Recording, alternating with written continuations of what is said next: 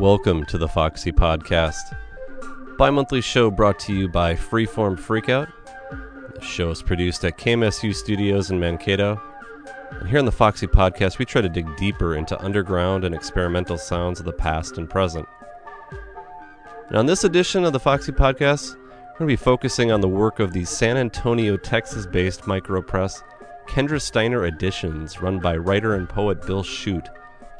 Starting in 2006, Kendra Steiner Editions began publishing small runs of hand assembled chapbooks by contemporary poets, and then later began issuing forth a wide range of forward thinking experimental music on CDRs, with releases by several artists we've featured on this show over the years, including Rambutan, Parashi, uh, Derek Rogers, Ernesto Diaz Infante, amongst others. So, on this show, we're going to be chatting with Bill about both the music and poetry sides of Kendra Steiner editions, discussing uh, his own work and motivations as a poet and publisher. We're spinning some tracks from new and forthcoming releases, and then we'll hear some of Bill's own poetry works. So, before we get into our conversation with Bill, I'm going to play a piece called Marion, Texas from a release called Subtraction that he did with Anthony Gira.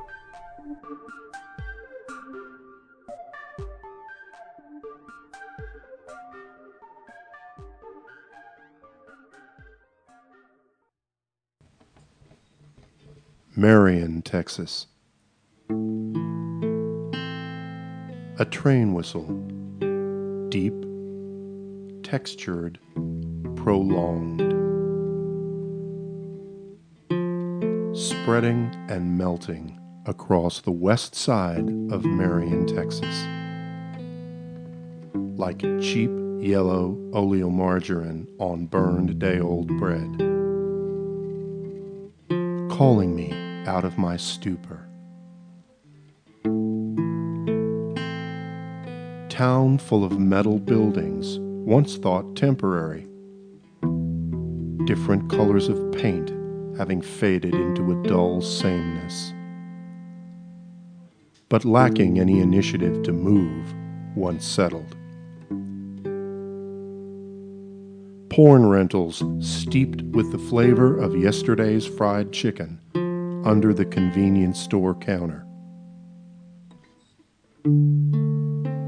High school pregnancies under the radar. Major brand beer purchased in 24 packs.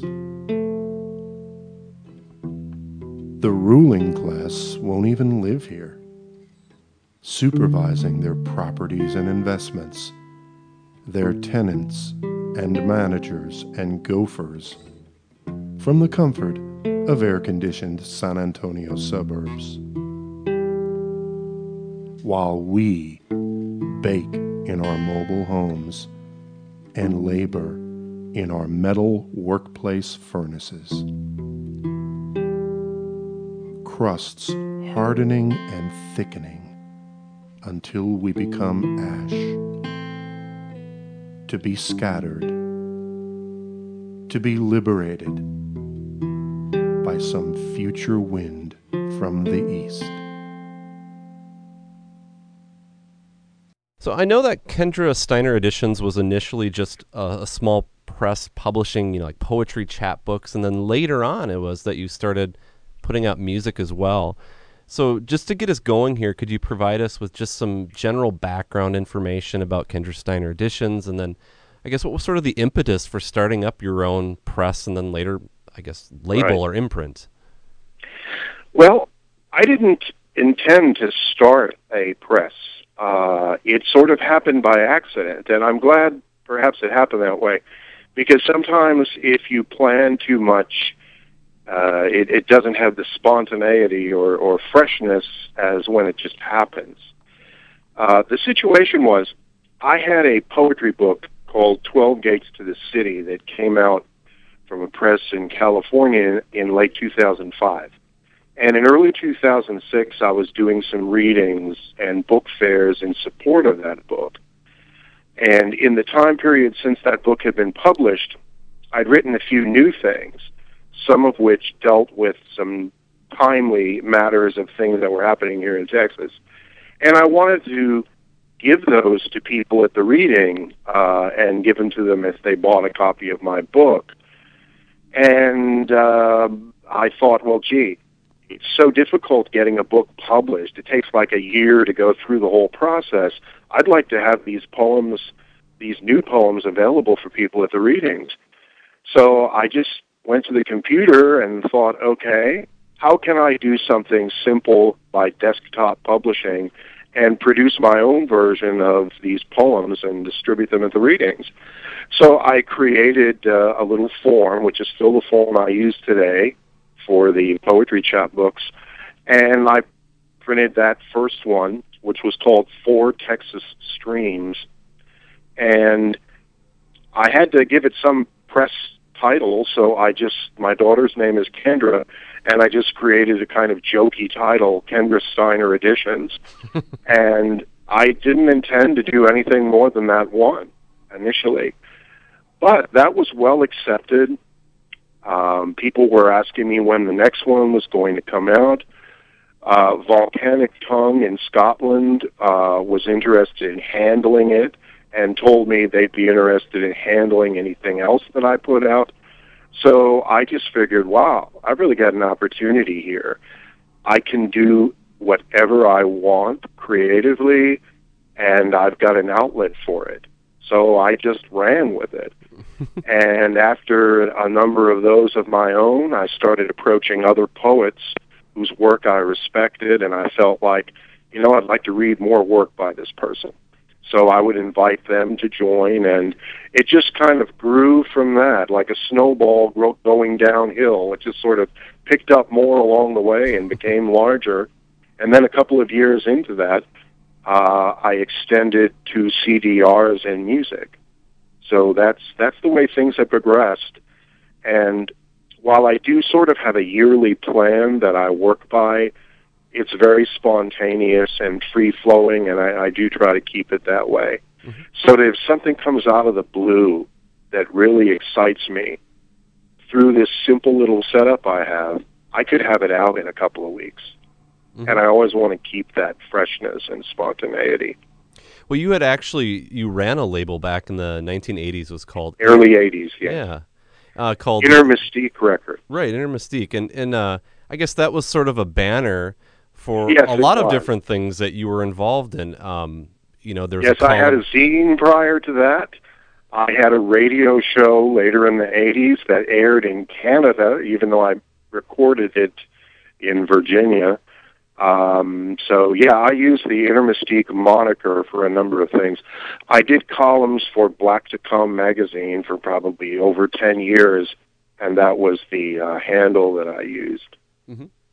Well, and so I, I've trotted that uh, label out on many an occasion. well, in looking back on, on what you were covering and, and publishing uh, through Inner Mystique, how would you say that your interests or perhaps your motivations have changed or evolved with what you were doing now with Kendra Steiner Editions? Well, I consider Kendra Steiner Editions really just an extension of what I was trying to do in the 80s. Of course, I'm more knowledgeable now. I'm more savvy now. And also, things are a lot easier now.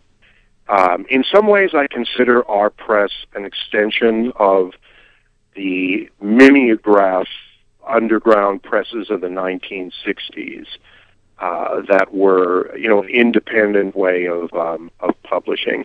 D.A. Levy and those kind of folks, uh, Ed Sanders, who were involved in that sort of thing. I sort of have roots going back to that.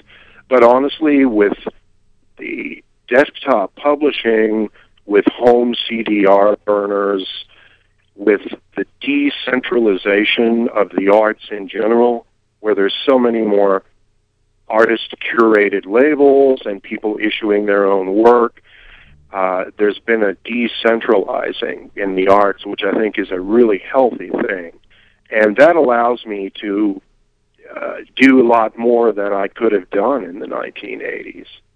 So, uh, you know, in many ways, as bad as things in society might be and in politics and this and that, I really think we're in a golden age in many ways right now in terms of the arts. I guess on that note, I mean, it is difficult for you know artists to maybe earn a living, but at the same time, it's much easier for them now, given the like what you're saying, the decentralized nature of just getting your work out there. Do you see Right. that? I mean, as more of a as a positive, or is it making it more difficult for for artists? I don't know. Um, in terms of earning a living from your art, um, I don't know if, if that's worse today than it was in the past. It might, it might well be, but to be honest, most of the musicians who I work with and the writers I work with uh, have a day job, which in a sense allows you a lot more freedom as an artist because you don't have to compromise your art for the marketplace. Uh, now, in many cases, the work they do is related to uh, their art. In some cases, it's not. I mean, when you look back at, at 20th century literature, you have someone like the poet Wallace Stevens who worked in the insurance industry, or William Carlos Williams who was a doctor. You know, some of the people I work with, like for instance Tom Crean, the guitarist, uh, putting out his album this summer. Uh, Tom is a guitar teacher, so he works in a field that is related to his art, whereas other people, you know, have day jobs that aren't aren't really related to their art at all, but that's how they pay the bills. In terms of though getting your art out to people in a pure form, the way you envision it, without too many intermediaries getting in the way or gatekeepers uh, keeping it from others until it conforms with what they want. I think we've sort of really leveled the playing field. Mm-hmm. I mean, I, I've been a supporter of uh, and worked with small presses and small labels since I was a teenager in like the 1970s. And honestly, I think things are better now in terms of artist oriented and artist curated labels and presses uh, than it was in the past. And of course, technology has allowed us to decentralize these things a lot more. So while some things are not as good as they were in the past, uh, I think so many other doors have opened Mm-hmm. that it's a lot better. It's a lot better situation. I know it certainly is for my operation. Mm-hmm. I couldn't have done this in this way back in the 80s Right, right, or 70s or even 90s. Well, we're gonna we're gonna move into some music here uh, with some forthcoming stuff that you have, both new and forthcoming material. And you had already kind of uh, mentioned this one from Tom Crean, uh, which I was really really impressed by this release. So I guess first, would you want to just take a moment to provide uh, an overview of some of the things that you have coming up, and then I guess secondly, as a follow up, would you want to tell us a little bit more about Tom Crean's work and then how you discovered that? Right. I have. Um, I made a note of the of the things you were going to play in your first set. Tom is a guitarist and banjo player from Western Massachusetts. Um, I first heard of him because he had worked with and studied with uh, Anthony Braxton, and I've been a Braxton fan since I was a teenager in the 70s. Mm-hmm. And he he had worked and studied with Anthony Braxton. Uh, he plays in a group that has a varying lineup called Banjo Assault. And I think he's really pushing the boundaries of acoustic stringed instruments playing. Like Ernesto Diaz Infante, who's also on our label, Mhm. but you know, in a very different way. Also, we're going to be featuring another person who's a free thinker on the stringed instruments, uh, Ralph White. I don't know if you're familiar with him or not, but he's from Austin and he's going to be doing something that will probably come out around Christmas. Okay. I'm someone who grew up with the records of Derek Bailey and Hans Reichel, Fred Frith, Sonny Sharrock, those kind of people.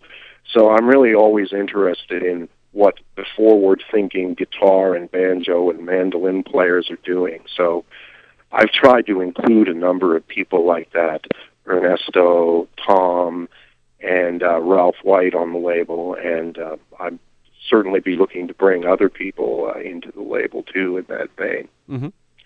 Also, you have uh, Sprills of Ore lined up.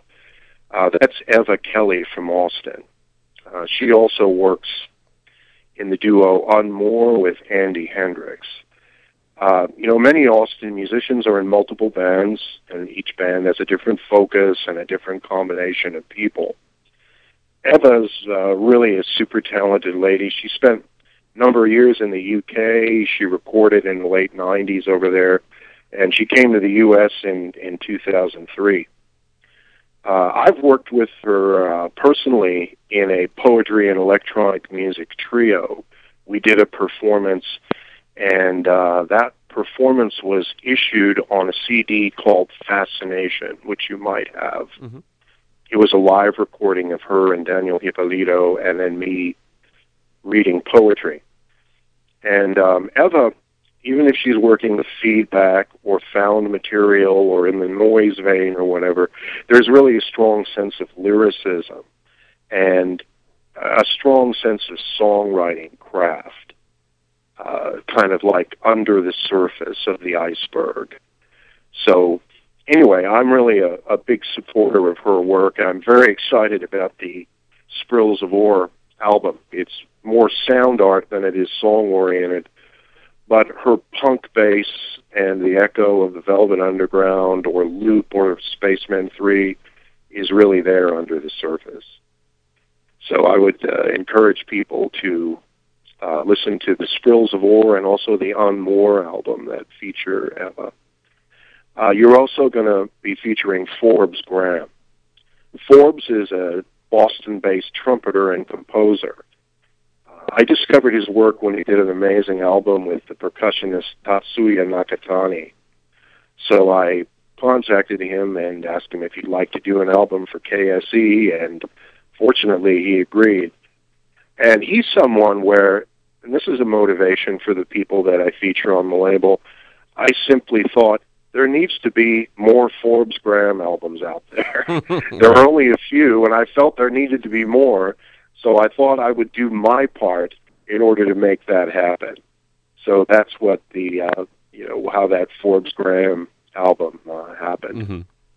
As for Alfred 23 Harth, he's someone who's been really at the forefront of free jazz and free improv since the late 60s when he first recorded.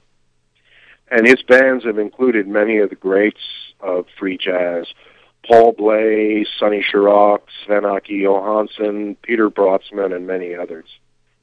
Uh, when I was a high school kid, I had one of his albums called Canadian Cup of Coffee, and I used to carry it around with me, uh, along with my copy of Trout Mask Replica and other albums that I was trying to introduce people to back when I was in high school. So I'm really honored that he and I have been working together for a few years now. In fact, this is Alfred's uh, fifth album for Kendra Steiner That's right, right. He's played in So- various other combinations and stuff that you Yes, released. exactly, exactly. And he really throws himself into many different uh, situations. Um, I feel as though I'm like a gallery owner, and I'm placing my space in the hands of someone like Alfred Mhm. for whatever kind of exhibition he wants to put on. he has free reign. And I know that an artist really appreciates that, you know, it's kind of putting full faith in his or her vision. And when there's an Alfred Harth release, that that's basically what I'm doing. It's like Alfred, do what you need to do. Like ESP Disc used to say, um, the artist alone decides. That's right, right. that's that's kind of the same uh, motto that I try to have here. I think the only other one that uh, we're gonna play in that first set is from Belltone Suicide, which is a bit of a a reissue. This version of Yes. it. Yes, we did three inch uh, CDs for a while. When I started doing the CDRs, I did both full size ones. The first two were Plastic Crime Wave and Derek Rogers. and I also did three inch. Now the three inch had its good side and its bad side. Its good side is I could take a pocket full of them up to Austin and distribute them easily. I could put them in my shirt pocket. The bad side was they wouldn't play for half the people who wanted to hear the music. Right, right. I had a high error rate in the burns when I was making those things, so I scrapped that format after a while. Uh, some of them I reissued.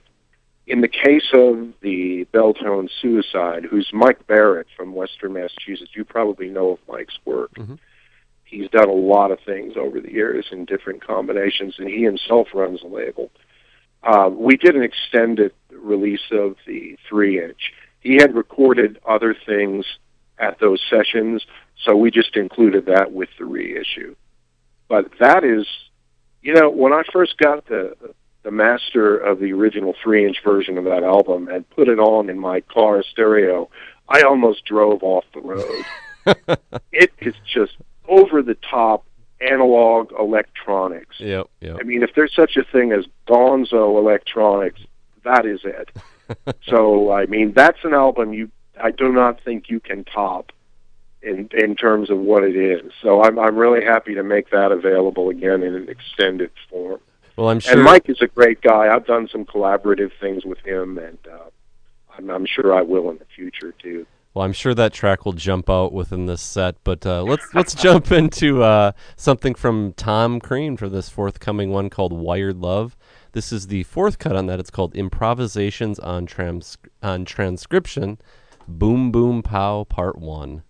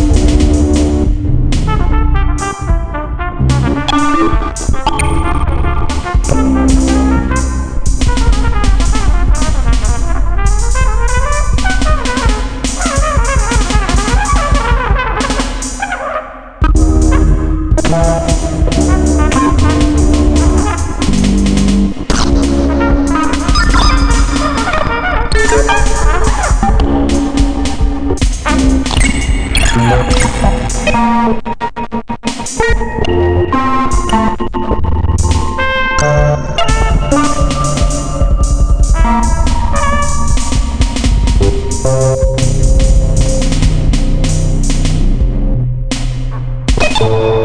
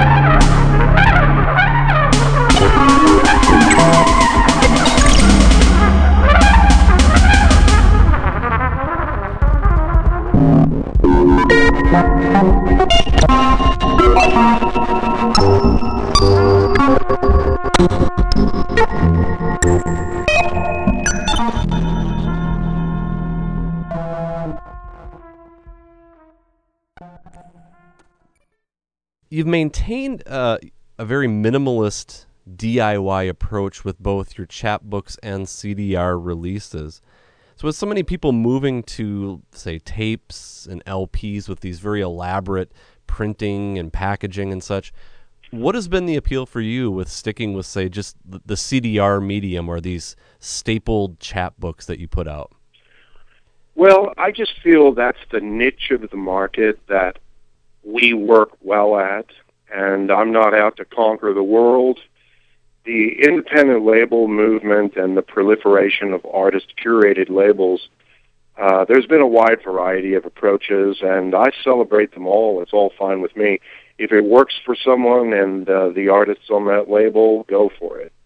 You know, I have no problem with folks who do these lavish art editions or 10 copy lathe cut disc, disc editions and that sort of thing. Uh, but for us, we just basically do low budget CDRs and poetry books where we incorporate the lo-fi approach and the limited technology into the aesthetic. Um, honestly, I think of the kind of uh, limited technology industrial approach that Warhol took to those silk screens in the 1960s and I feel like that's uh, an influence on on the KSE aesthetic. Also, I've always celebrated Poverty Row B movies of the past and micro budget filmmakers like Andy Milligan and Al Adamson. So on some level, I feel like we're working in that outsider tradition. Also, like Moxie Records or Fred Cole's productions, if you remember the albums that he put out on his own label, by the Rats and Dead Moon and that mm-hmm. sort of thing. The uh, you know limited technology, mono sound. I remember one of his singles. You could hear the 60 cycle hum in the background uh, when the master's tape started, and we're in that tradition. That's that's what I would say about that. Yeah. Uh, also, you can take more chances when you have super low overhead also, I can give the artists more copies of the books and the CDs for them to sell on the road and place in local shops and that sort of thing when the overhead is low. We don't have to worry about whether this will sell or not, and we don't have to, you know, cater to the demands of the marketplace. It really doesn't matter if it sells or not. The initial outlay is not that much so I think people can have a much freer vision to do what they want to do because we don't have to worry about recouping a big investment like on the Lone Ranger movie now. That's right. There's not 250 million. There's probably not 250. Uh, there's probably not a hundred um, really involved in our releases. So that gives us a lot more freedom. Mm-hmm. Well, another thing, unlike a lot of uh, micro labels out there, you've you've avoided kind of doing these like you know track previews and streaming all of these things from your website. It seems like you have to have stuff all over the place now. Um, right. is, is, that something that you're opposed to, or, or do you have an interest in making uh, Kendra Steiner edition releases available digitally at all? No, I. That's not. That's not going to happen. I don't have an objection to that myself. Uh, you know, the the releases that we put out, I basically lease the material from the artist for a 12 or 18 month period or until it sells out, whatever comes first. And I know a number of the writers and musicians after the period of the lease of the material for their KSE release have put the things online. Mm-hmm. If it's music, they've put it on Bandcamp or SoundCloud or something. If it's poetry, they put it on their own blog or they've you know put it at an online poetry site that's fine with me but that's just not um, that's just not where I'm coming from and really I feel it's because KSE issues artifacts three-dimensional artistic creations you can hold in your hand I don't really think the content, quote unquote, can be divorced from the artifact. The poem is not the words on the page. It's this item that you hold in your hand that weighs something that we have created. So, you know, that's that's why we operate that way. Mm-hmm. As far as putting samples online, I try to do a good write up of each item upon its release and put it on the on the KSE website. And with our low prices, which is very important to me, people can afford to take a chance.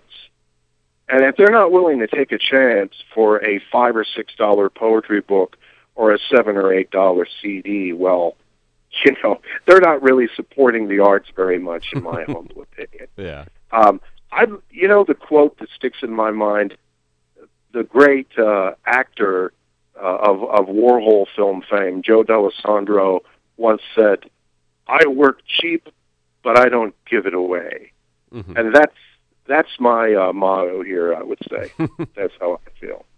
Well, you've mentioned before uh, in, in, in previous interviews and some conversations that we've had that Corwood Industries um, has been an influence on how you approach running KSE. Um, so I guess in an era where it seems that artists and labels have to constantly be promoting what they are doing across so many uh, social media outlets and websites, what have you. I guess how does Corwood's model hold its appeal for you? How does it fit within this uh, current musical landscape, if you will? Well, even I take PayPal, uh, and of course Corwood does not. You have to send a physical check to the post office box in Houston. Mm-hmm. But um, I don't know. In terms of Jandek and Corwood, you know, as an artist, I think the uncompromised purity of his vision has really been an influence on me in both the books and the the uh, CDs. Also, I do. You probably know this, but I do virtually all the artwork on all of our releases, unless there's a credited artist. I do the artwork, which would be like probably 95% of our releases, and we've got 260 releases now. So I'm sure that over the years I've done over 200 artworks, and I do feel that the Corwood aesthetic, in terms of the cover photos of walls and chairs and that sort of thing, has definitely been an influence on the artwork that I have used in these releases. Also, I like the practical, functional, plain aspect of the presentation of the Corwood releases. Uh, that's been a big influence on the look of our releases. I know that a couple of critics have complained about that, and um, and I don't know what to say except if you and you know you can do this because you've got them all at the radio station. If you were to lay out 15 of these releases on the table, you would automatically see, wow, there's a really consistent vision here and a really consistent aesthetic. Um, eh, just like with many labels of the past that I've respected, whether it be ECM or SST or other labels, you see one of their works and you know it when you see it. So I feel that we have that identifiable style. So mm-hmm. I like to work within limited parameters and limited technology and use that as a kind of limiting agent that forces me to be more creative in other ways. Right, right. And again, that's kind of like the low budget movie aesthetic. I love it when people are forced to become creative because of not having any resources and to go beyond and use their imagination to fake things rather than to, or suggest things rather than spend the money to actually create them. You know, yeah. And I feel that's what we're doing with with our limited uh, technology here. I, I that's part of the aesthetic, and that's part of the whole picture. So that's definitely something that will be kept, and that's something that Corwood has uh, has influenced. I mean, there's so many things about those releases. For instance, there's always a five second pause at the beginning of each track. Right, I'm right. sure you've noticed that. When you look at the counter on your CD player, the music starts at 005. it, it always throws us off when we're cueing things up at the radio station. I'm station. sure it does. and you know, originally there may have been some technological reason for that, and Corwood has kept that. Like, for instance, the back covers of those releases, basically what he was doing was using the inexpensive house font at the pressing plant. That's So- that's what that is. Like the cheapest. I know font- because I had records pressed at A and R in Dallas in the early '80s, and that font was one of the fonts you could get for free that you didn't have to pay extra for. so, so initially, I feel it probably was done for economy's sake, but then it became part of the aesthetic, and it was kept. Yeah, yeah. And we do a lot of things in that spirit. Initially, we did something simply because that was how I knew how to do it, and then we just kept that, and it was incorporated into the aesthetic. Sure. Well, I, we're going to move into another set of music here, kind of a, a mixture of some newer things with some, I guess, some deeper catalog uh, selections here. But I'm going to start off playing with another uh, Texas based group called Book of Shadows from their most recent one that you put out called Chimera. You want to just set this up and tell us a little bit about Book of Shadows? Yeah, they've been around for many years, 10 or 15 years at least. Uh, the core of the group is Carlton Crutcher and his wife, Sharon. Carlton was in the original lineup of ST-37. And um, they operate out of Elgin, Texas, which is east of Austin. And uh, they're really specialists in higher key psychedelic jams. They're rooted in Yahowha 13, I would say. Mm-hmm. By the way, I'm also happy to. I don't. I don't think you're playing anything from it because it's an uninterrupted 45 minute track. Yep.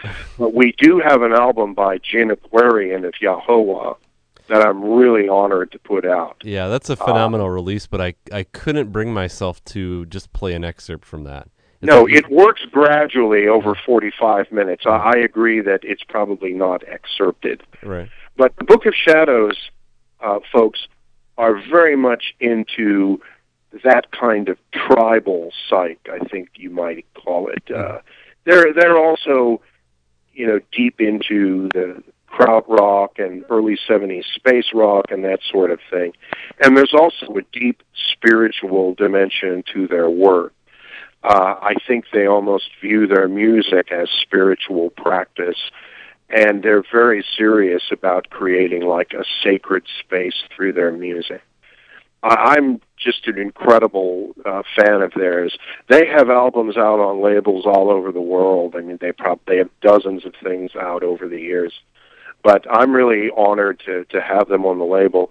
On some level, I do try to document the Central Texas scene. I mean, we have a great we have a great number of great artists here and we don't we have some labels documenting it but not enough so we have these people creating these major works like i feel the book of shadows album is. So uh, that's gotten great response from all over the world. So i'm very happy to have that. And uh, i hope that i can work with them in the future. We did a three inch cd with them a couple of years ago and then had the opportunity to do this full CD. Mhm. And KSE sponsored a couple of musical events a few years ago, and uh, Book of Shadows played at one of those and uh, did a did a phenomenal job. So I hope the people in the audience uh, will listen to that and uh, hopefully pick up pick up a copy of that. album. Yeah. Well, let's play a track. This is the opening one from their latest release. It's called Dragonfly Children.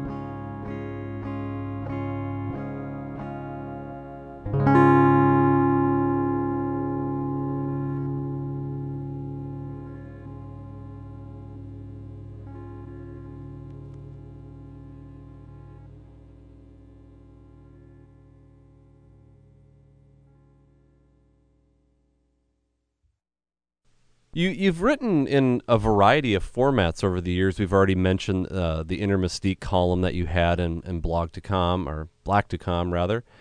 No, it's Blog to Comm, right? It's Blog to Comm now. It used to be Black to Comm, and prior to that, it was FUD. Yeah, yeah. Okay, I had that Yeah. correct. All right, but I also wrote for many years for Ugly Things. Oh, okay. The Garage. I Rock. joined that with issue number two, and I probably was with that for about 15 years. Oh wow, yeah. I haven't been in the recent issues, but I'm still good pals with uh, Mike Stax, and I, I did that uh, back in the '80s. I I had a piece here and there in some larger circulation things. I had a piece in Option, if you remember that. I Mhm. had a piece in Living Blues. So I've I've done a lot of music writing over the years, but um, poetry has all, and I've done nonfiction and writing for hire and journalism and lots of other things. But poetry has always uh, really been my first love. Yeah, I was going to ask you. I mean, what what uh, what drew you towards writing poetry? And then I guess as a follow up to that, what is the appeal or perhaps the challenge of this form of writing that, that keeps you inspired to continue to develop your craft as a poet? Well, poetry, I'm too young to have been around in the 60s. I was technically, you know, alive then, but I was a, a little child. But uh, growing up in the 70s, the remnants of the 60s uh, were still available. The books of poetry from underground presses and that sort of thing, you could pick them up for next to nothing at used bookstores because they, they had only been published eight or ten years prior to that.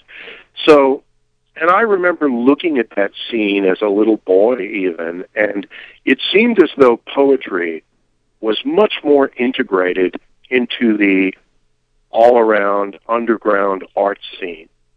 You know, you might have a psychedelic band playing and show an underground film and then have a poet like Ted Berrigan do a reading and it all sort of fit together. And that really inspired me. I mean, I'm not a musician. I'm not a painter. Uh, words, I suppose, are, are what I do. And so obviously I saw poetry as the vehicle uh, for me. And I read these books uh, by Paul Blackburn and Ted Berrigan and Lewis MacAdams and Diane Wakoski and many of these 60s writers, um, John Wieners, uh, Larry Eigner, and of course earlier pioneers like uh, Gertrude Stein. And these were kind of the people who inspired me uh, to try to go my own way. When I was young, um, I lived right down the road from Boulder. I lived in Golden, Colorado. Oh, okay. And uh, Allen Ginsberg lived in Boulder in the 70s, uh, and Naropa was founded uh, back in the 70s there. And I was able to get Allen Ginsberg to read some of my stuff when I was, oh, I don't know, college freshman, high school senior, sometime in that period. I couldn't afford to go to Naropa or anything like that, but he was nice enough to look over my stuff on a few occasions and uh, gave me some excellent feedback. He, he really understood what I was trying to do and showed me the barriers that I was setting up for myself in doing that. And um, I was of was of a great help to me. And also to have someone like an Allen Ginsberg take me seriously, you know, and, and treat me almost like a peer who was less skilled than he, but not like a you know stupid child or something, was really encouraging to me. So I certainly want to pat him on the back uh, posthumously here Right, and right. thank him. I know he did that for many, many people, as Robert Creeley did. They were both known as people who were very supportive of people starting out. So that that kind of gave me a pat on the back, and I was involved in poetry in Colorado in the late '70s. I had a few local publications and did some readings and this and that. But honestly, after punk hit and that sort of thing, I got more into music writing and writing for journalism and for publication and to get paid and this sort of thing. So although I continued voracious reading and small press poetry, I sort of moved in other directions. I moved to other states. I had a family to support, and uh, poetry writing got put on the back burner for a decade or two. It was only in the early 2000s that I came back to that in an active way once again. hmm Well, in in choosing some of your poems to include in this show, you had mentioned that the poem "Digression: Lines for Lennie Tristano" it was from your uh, release "Junk Sculpture from the New Gilded Age." That Yeah. that pretty much describes uh, your entire aesthetic as a poet. You mentioned that to me, uh, particularly the second part of that poem. So, before we play that selection, I'm wondering if you could, I guess, um, describe some of the elements contained within that piece that really get at the heart of your work as a poet. Well, digression lines from Lennie Tristano is is a poem where this is something I do pretty often. I think where I will take an artist in another discipline like jazz or contemporary composition, contemporary classical music, or painting or filmmaking. And I will study that and I will try to somehow transpose the structural elements of that artist and that other discipline into poetry. I do that often. In fact, I'm working on a piece now that I do that. I'm going to have actually a few volumes coming out where I do that with different musical pieces by Duke Ellington. I've done that in the past with painters like Tapies and Twombly. I've done that with filmmakers. Uh, you know, we have that ongoing sound library series of mm-hmm. poems. There's like 70 or more chapbooks by dozens of authors where we use music as a kind of prompt. This was my attempt to take the uh, aesthetic of the Lennie Tristano School of Jazz. And I'll let people just Google that name. It's Lennie, spelled I-E, Lennie Tristano. Lee Konitz, the saxophonist, is probably the best known exponent of the Lennie Tristano school. I tried to, in this poem, find a poetic equivalent of the Lennie Tristano development of ideas and form in jazz.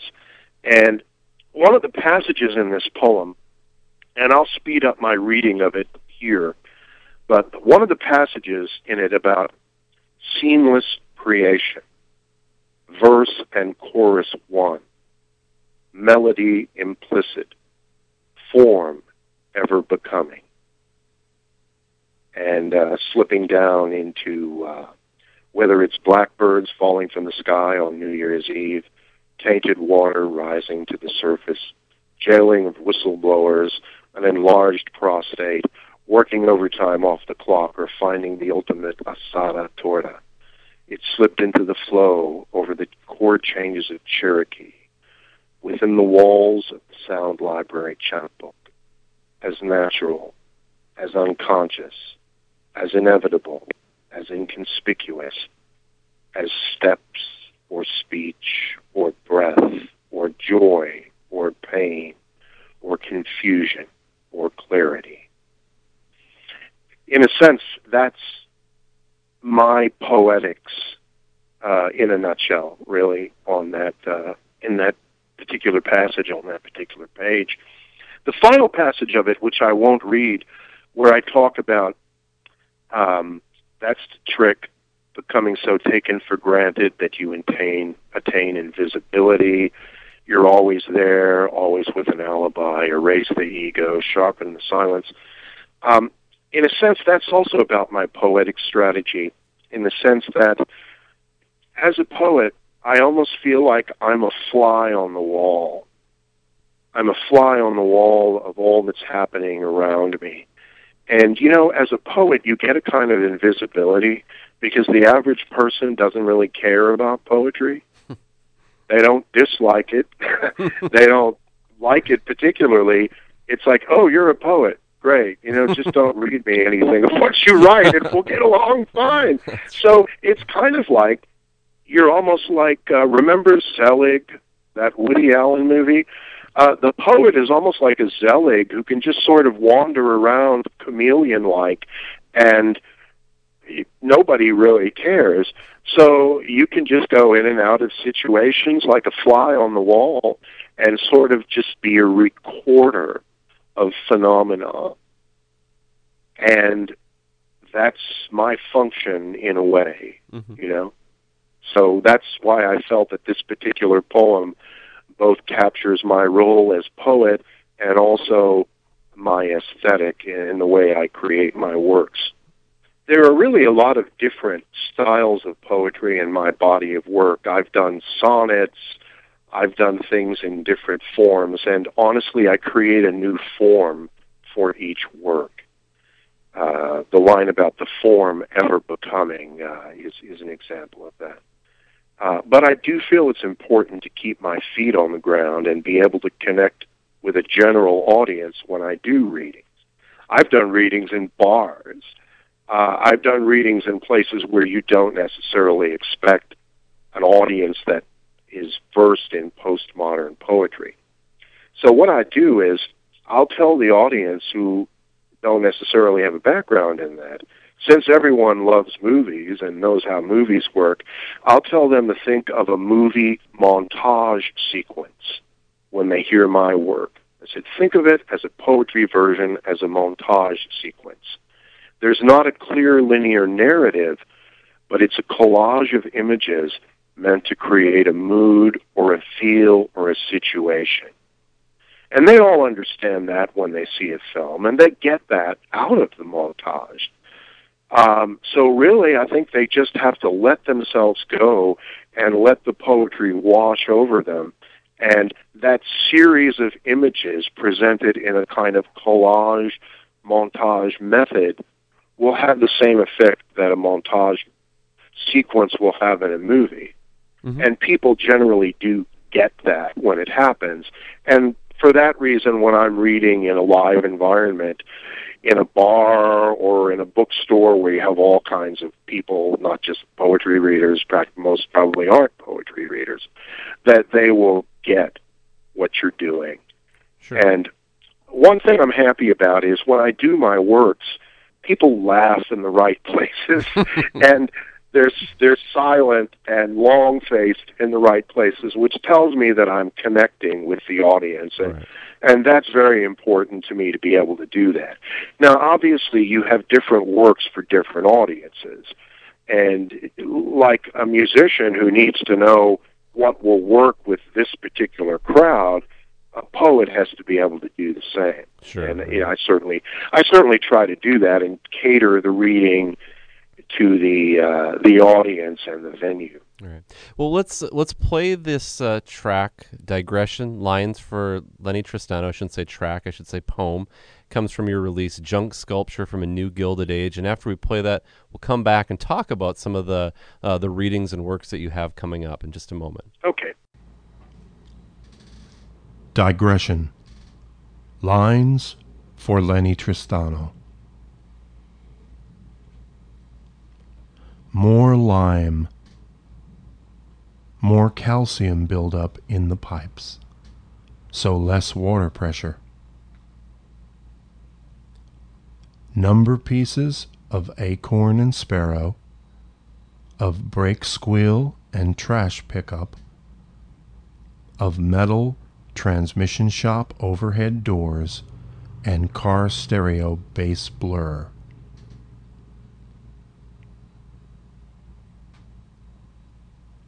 Those who've been domesticated, now set free by their masters, to love, to work, to suffer, to starve, and finally to swallow the hook. Between the Air Force Base and the interstate. Between one's first drink and one's final meal. Between what's remembered and what's anticipated. Pant leg caught on a nail in the door sill. Coming from outside and stumbling into the shotgun shack of consensus reality. My neighbor just returned from the latest remake of The Best War Ever. Unable to sleep through the night. To forget what he saw and participated in. To not lunge toward any sudden movement or flash. They've given him funds to attend the local two year college and to earn his Six Sigma certification. His life partner will never know the details, but will taste the sting and caress the shell and appear with him on parade days.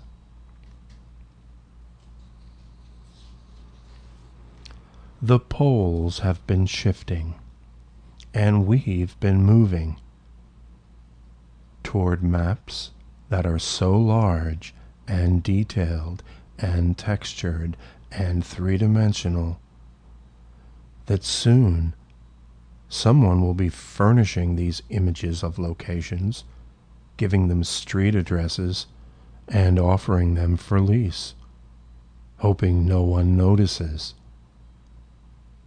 And perhaps we won't. Perhaps the proverbial frog will adapt to the boiling water. Perhaps the mere idea will make sense impressions as irrelevant as slide rules. Sleight of hand on the ultimate scale.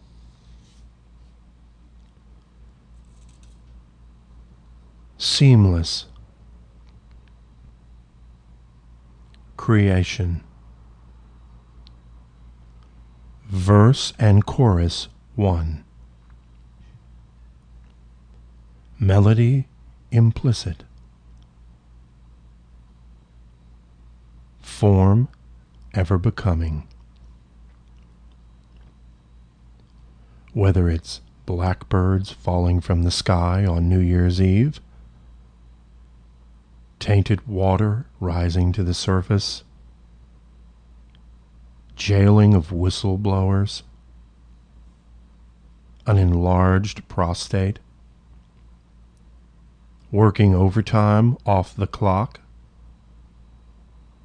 or finding the ultimate chicharron taco. It slipped into the flow over the chord changes of Cherokee.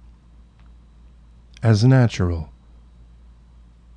as unconscious, as inevitable, as inconspicuous, as steps, or speech, or breath, or joy, or pain, or confusion, or clarity. No one ever asks the Texas flag painted on the barber shop's back wall on the alley what it's doing there. And many men could not tell you the color of the plastic flowers in the bathroom. That's the trick. Becoming so taken for granted, one attains invisibility. Yet always there and always with an alibi. Erase the ego. Sharpen the silence. Smile. Thank everyone. Open the door for them and walk through.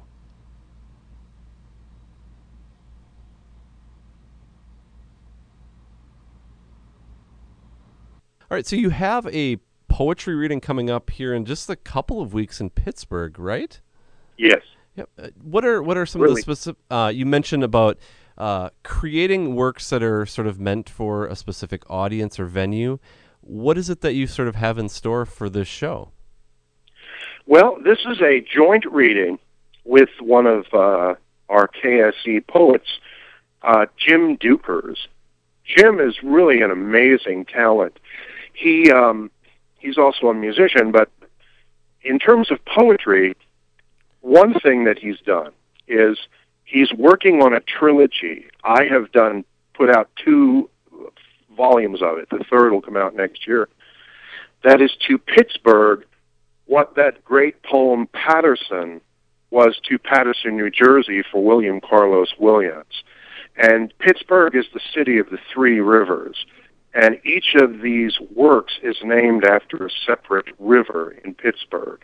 And it deals with Pittsburgh history and Pittsburgh culture and even gets into archaeological things.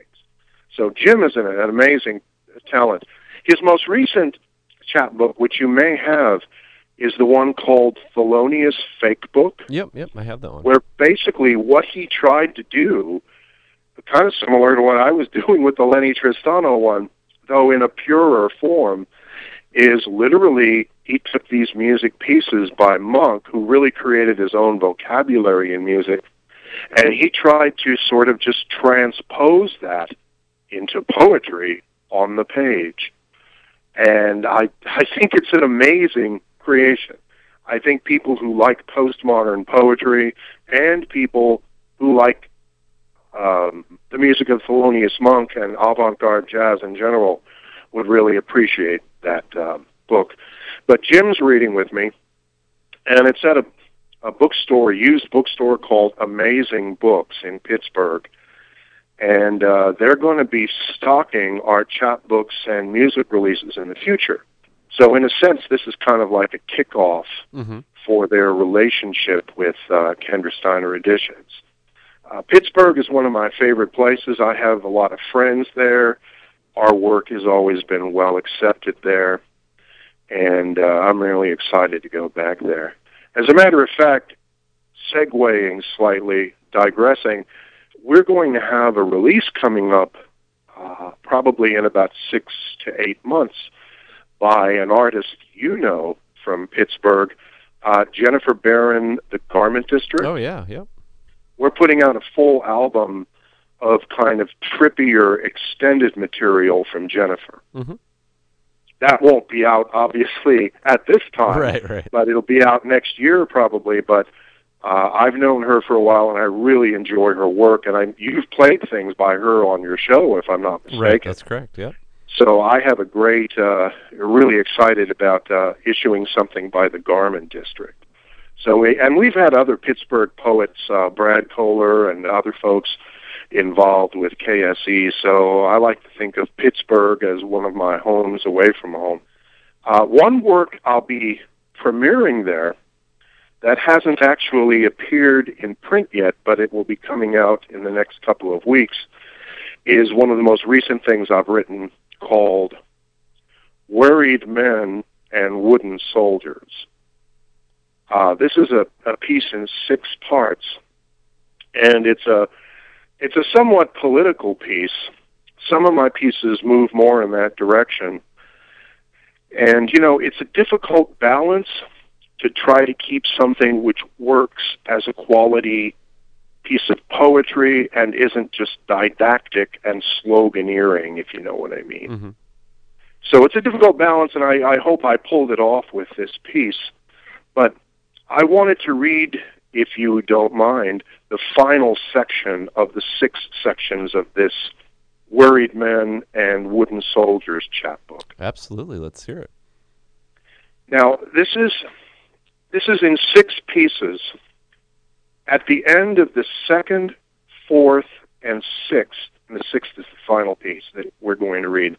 At the end of the second, fourth, and sixth movements, you might say, of this, I have a refrain that incorporates the title phrase in a different context.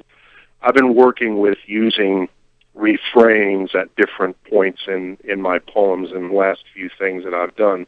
I've, I've done that in various ways for years, but I've made a more explicit point of doing that recently. So, anyway, I've got the book in my hand, so let me go ahead and read the final section of this piece that I just wrote in May and June called Worried Men and Wooden Soldiers, section 6. We're being drug tested again tomorrow, but not for the opiates of consensus reality and manufactured consent.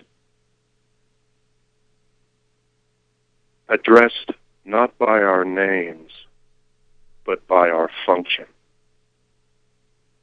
until we wear out. Marinated in flop sweat, sauteed in bombast. The spotlight shines on those who've fallen off the merry-go-round. It's meant to make an example of them. And there's no incentive to look away. High on incontinent fever dreams of exceptionalism and empire, they create a wasteland. Fill it with a genetically modified buffet and designer babies and call it peace. Kept in place by worried men and wooden soldiers. So there's that uh, piece for you. Excellent. And you'll be reading the entirety of that poem? Yes. Okay. Yeah, it probably runs 10 minutes or or something like that. It's in six pieces that are about the same length. I sped it up a I generally like to leave a good amount of space. I sped it up a little here for your listeners. um, well, let's talk about. You said that is due out here in a couple of weeks. What are some of the other upcoming uh, chapbooks you have coming out on Kendra Steiner editions? Well, um, I just put out two things in the last couple of months that are art and poetry chapbooks. I've done a number of those over the years too, where I kind of dialogue with visual art. I use the visual art as a prompt. Um, one came out a couple months ago called Meditations on a One Way Trail that Austin artist and musician Daniel Hippolito uh, created a suite of artworks for me. Uh, and I used those as prompts and created a group of poems. Uh, actually, Daniel's doing an, an exhibition, an installation in Denver. I think he may have already be on the road for that. But he's taking some copies of that up to uh, Denver. And then a new piece that just came out last week of mine, which where I use my own artwork, my own photography, um, just came out and uh, that one is called The Language of Construction. And that features my own photography, and I sort of dialogue with those pieces in poetic form. The top part of the page is the artwork, and the bottom half is a poem that is prompted by that uh, artwork. So we have those two. And then the next two chapbooks that are coming out, I'm super excited about in that they are uh, poetry books by people who are probably better known as musicians uh, or people who work in other fields, um, visual arts, uh, sound design, other fields too. But they're great poets. The first is Graham Lambkin of Shadow Ring and Kye Records fame, and I know you've you've interviewed Graham, haven't you? Yeah, he's been on the show a and couple you, of times. Yeah. Yeah, and you've featured his work a lot. Right. Uh, he's definitely a Renaissance man, as you know. I mean, he's a great painter, uh, composer, spoken word artist, and um, he's a follower of, of our releases. He we trade releases, and uh, he's got a good collection of KSE things. And he just, uh, as a lark, sent me a CDR of a spoken word thing he did in England, and I really liked it. And I, you know, I'd read his writings and this and that, so I invited him to do a chapbook, and um, he came up with a brilliant uh, new book called uh, Slimmer's Verb, or is it Slimer's Verb? You'll have to be the judge, but because um, it has one M. Originally, it had two M's. Oh, okay. But that's just part of the story. Anyway, it is a brilliant piece of work, and uh, I've had a few British authors over the years. He's originally from from the UK, and this uh, there's something about the sound of poetry by someone who is from Britain that is special and unique. And there's such a musicality about these poems. I just love them. Uh, I don't know what to say about them. They're postmodern, but at the same time, there's echoes of Lewis Carroll and that sort of thing. And if you know Graham's work, I'm sure you can imagine that unique combination that he comes up with. I mean, right. he's a classicist, but at the same time, he's super contemporary and vernacular. So I'm I'm really excited about that, and there's been a lot of interest in that book. The next release that I'm very excited about is from uh, musician Matt Krefting from Western Massachusetts. Uh, Matt's been in many bands over the years, uh, including Son of Earth, uh, one of the one of the great bands I think of the last ten years, fifteen years, and he's done superb work on a number of different labels in different countries. And I put out an excellent album of his uh, music created from tape manipulations. And uh, Sweet Days of Discipline, that one was called. And again, I'm familiar with his spoken word performances that he's done back in Massachusetts. So I invited um, Matt to do a book of poetry, and he produced a beautiful work. It has a lot of the same qualities as his music. It's primal, but it's elegant at the same time. Uh, I don't know how to describe it. It has some elements of Robert Creeley. It has some elements of Gertrude Stein, but it's a hundred percent Krefting, and I'm really excited about this. Also, I'm excited about giving him an opportunity to do poetry because, you know, he's pretty much involved with his music performances and this and that, and he really has a lot of literary talent. And I figured, gee, I should give him an outlet for that because he's so busy he might not really pursue it that much. And since he's done that, he's told me it's really helped the flow of written work, so I hope he does more in the future. But those two are coming out. And, uh, you know, we have a number of other poetry books scheduled for the fall. We have some exciting music releases. Uh, speaking of Western Massachusetts, we have uh, something coming out probably around Christmas time by the arts collective Egg Eggs, if you're familiar with them. Oh, yeah, yeah. They have a number of um, Is this the one releases on Feeding, feeding Tube. tube? Yep, yep. Right. They're doing something. The guitarist and banjoist from Austin, Ralph White, is uh, doing a release. Uh, we'll have in 2014 another release from Alfred 23 Harth uh, from Korea, you know, originally German, but he's been working in Korea since the 1990s. There's the Garment District from Pittsburgh, and uh, many many other things. I I don't want to discuss things where I don't actually have the master in hand because sometimes they don't always come together. That's right. So we'll, we'll just leave it at that point. All right. Well, let's. And uh, uh, as I said, I'm starting a new series of works that are inspired by various musical pieces by Duke Ellington. okay. So hopefully over the next year or two, you'll see some of those popping up. Uh, and the one I'm working on right now is called Circle of Fourths. Mhm. So I'll just plant that seed, and maybe in three or four months, you know, you'll see that come out. All right. Well, um, I'm actually gonna close out things here uh, with the show from something from that release you did with Marcus Rubio. It's called "Only the Imprint of an Echo Remains," and I'm actually gonna Yes. play two consecutive tracks because what the work was based on is some of your spoken word stuff.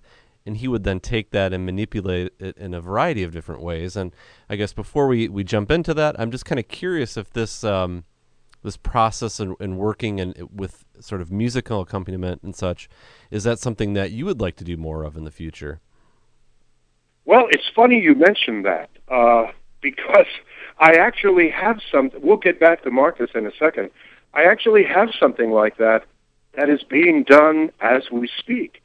You remember that uh, we released an album by Fossils from Hamilton, Ontario. Oh, yep yep um, they asked me if uh, I would be interested in supplying them some vocal tracks, which they would then manipulate and use as the basis for new sound creations.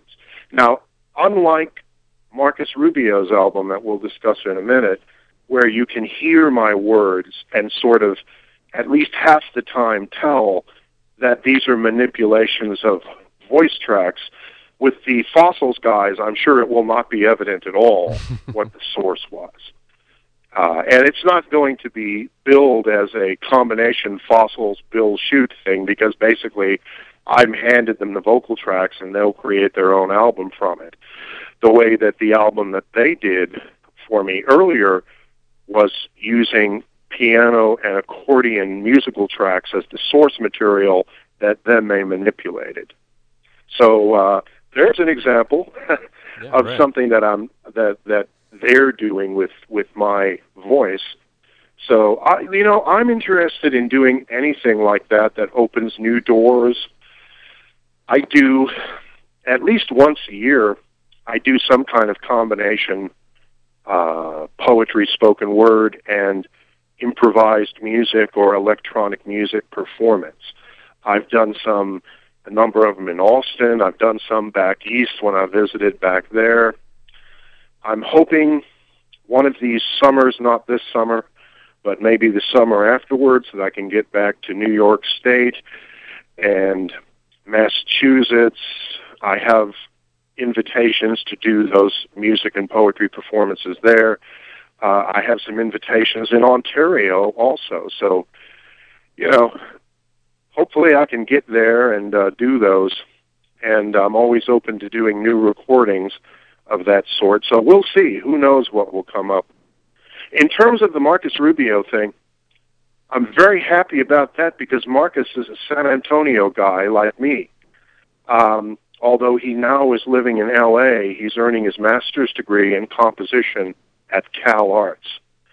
But Marcus is a local guy and uh, went to Trinity University, grew up here, and I knew of him uh, from his performances locally, and we attended all the same shows and that sort of thing.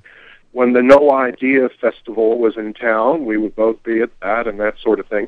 So we got to know each other, and we did this album together, which juxtaposed my reading of different poems. We recorded this in one of the rehearsal rooms at Trinity University.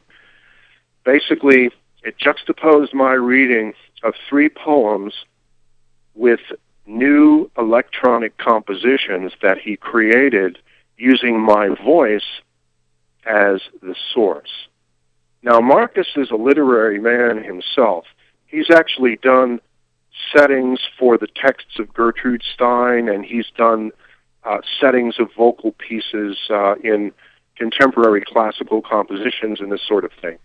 So, this is something where he was conscious of the meaning of the text and tried to find a way to capture that musically. And also, some of my words are there's echoes of them and uh, I think he just did an incredible job mm-hmm. as far as that goes. I'm very happy with that album, very proud of that album, and uh, very proud to work with a fellow San Antonio person, uh, Marcus Rubio, who's a really super talented guy. Uh, if I may make a plug for one of his releases, uh, his most recent release is called H blank H. It has an H, an underscore, and an H and it's on Already Dead tapes. Is that out of Chicago? Are you familiar with that? I, I, know the name, but I'm not sure where it's based out of. Yeah, wherever. Just uh, Google Marcus Rubio and Already Dead tapes. That's a fantastic album. That is his most recent album that I'm aware of. I'm hoping in the future that Marcus's compositions, because I want to emphasize contemporary composition on on the label too. We've had some examples of that. Certainly, some of Alfred's things would classify in that category. We have the Nick Hennies album, The Percussionist. Uh, again, you couldn't have excerpted part of that nope, for nope. the show tonight. But Nick is a contemporary composer who does percussion pieces in Austin. And I really want to feature contemporary composers and give them an outlet for their work. And Marcus does a lot of composing. And we've got our fingers crossed. I think a couple of members of the symphony orchestra will work on this with him, and uh, that might be something that we're able to do in the future. So um, anyway, he's a man to keep your eye out for, uh, Marcus Rubio. Well, yeah. Let's uh, let's jump into these closing tracks from that album. We're going to start with the one where you're reading the 25th Life of Alcyone. The 25th Life of Alcyone. Sucked through an elevator shaft. A leak in time. Surface scraped clean by the snaking steel cables and broken glass. The apples are free at this White Flame Hotel. Rooms to let upstairs, but no reservations, no clocks. New vessel, new wine. Only the imprint of an echo remains. The windows we cut into the walls of the residence, of dusty glass, or of stained glass, or of no glass. Where we have made an opening will determine our route.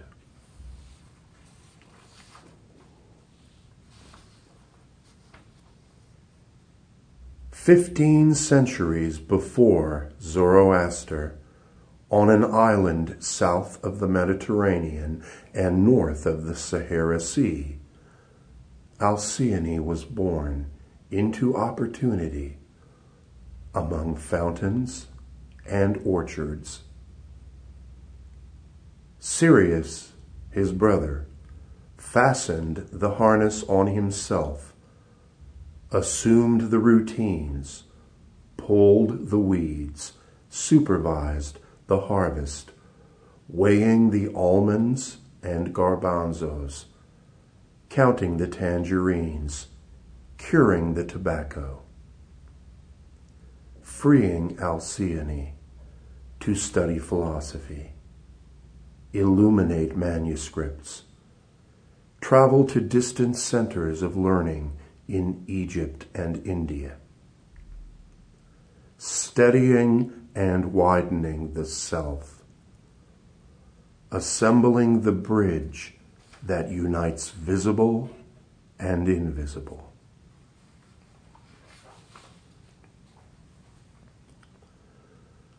As shadows lengthen beyond the limit of Neptune's empire, where the murmurs fail to resonate, pine seeds are ground, zebras can fly, and wine fills the well. His arms submerged to the elbows in warm olive oil, the tips of Alcyone's fingers touch the bottom of a wooden tureen. The silver cord is loosened, the books are opened, and the prawns and the pearls and the proverbs and the pain of each month's weeks and each week's days are reviewed, spinning past him as a roulette wheel that one cannot stop or control, as he melts into the movement, as he accepts that the house always wins.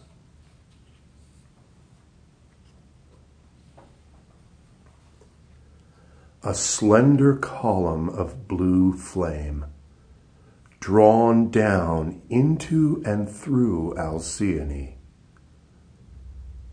Ideals of the true and the beautiful and the good obscure his vision slightly below eye level, Alcyone tastes and hears what cannot be seen. Ceremonial trips to the capital city are no longer necessary.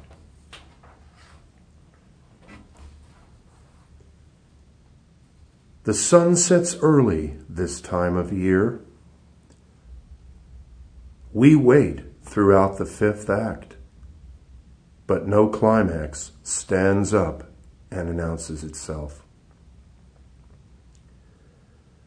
The pillowcases have been washed and bleached at this White Flame Hotel. No rooms to let, no mirrors, no drains. Harry Crosby explodes toward a black sun, his own assassin. Corporal Pat Tillman watches his own men open fire on him from less than 10 feet away. Comets follow, dark to rise by. Worms strive to be men petals fallen, energy transferred. The hounds have returned to the pen, the gate not yet closed.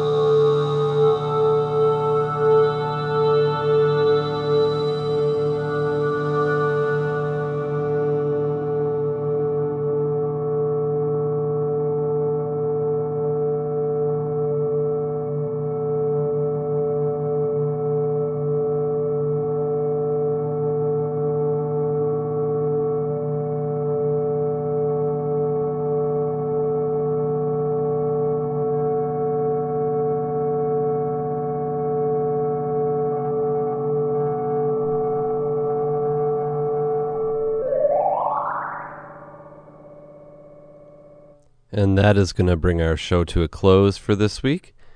I want to thank Bill once again for taking the time and speaking with us this week on our show.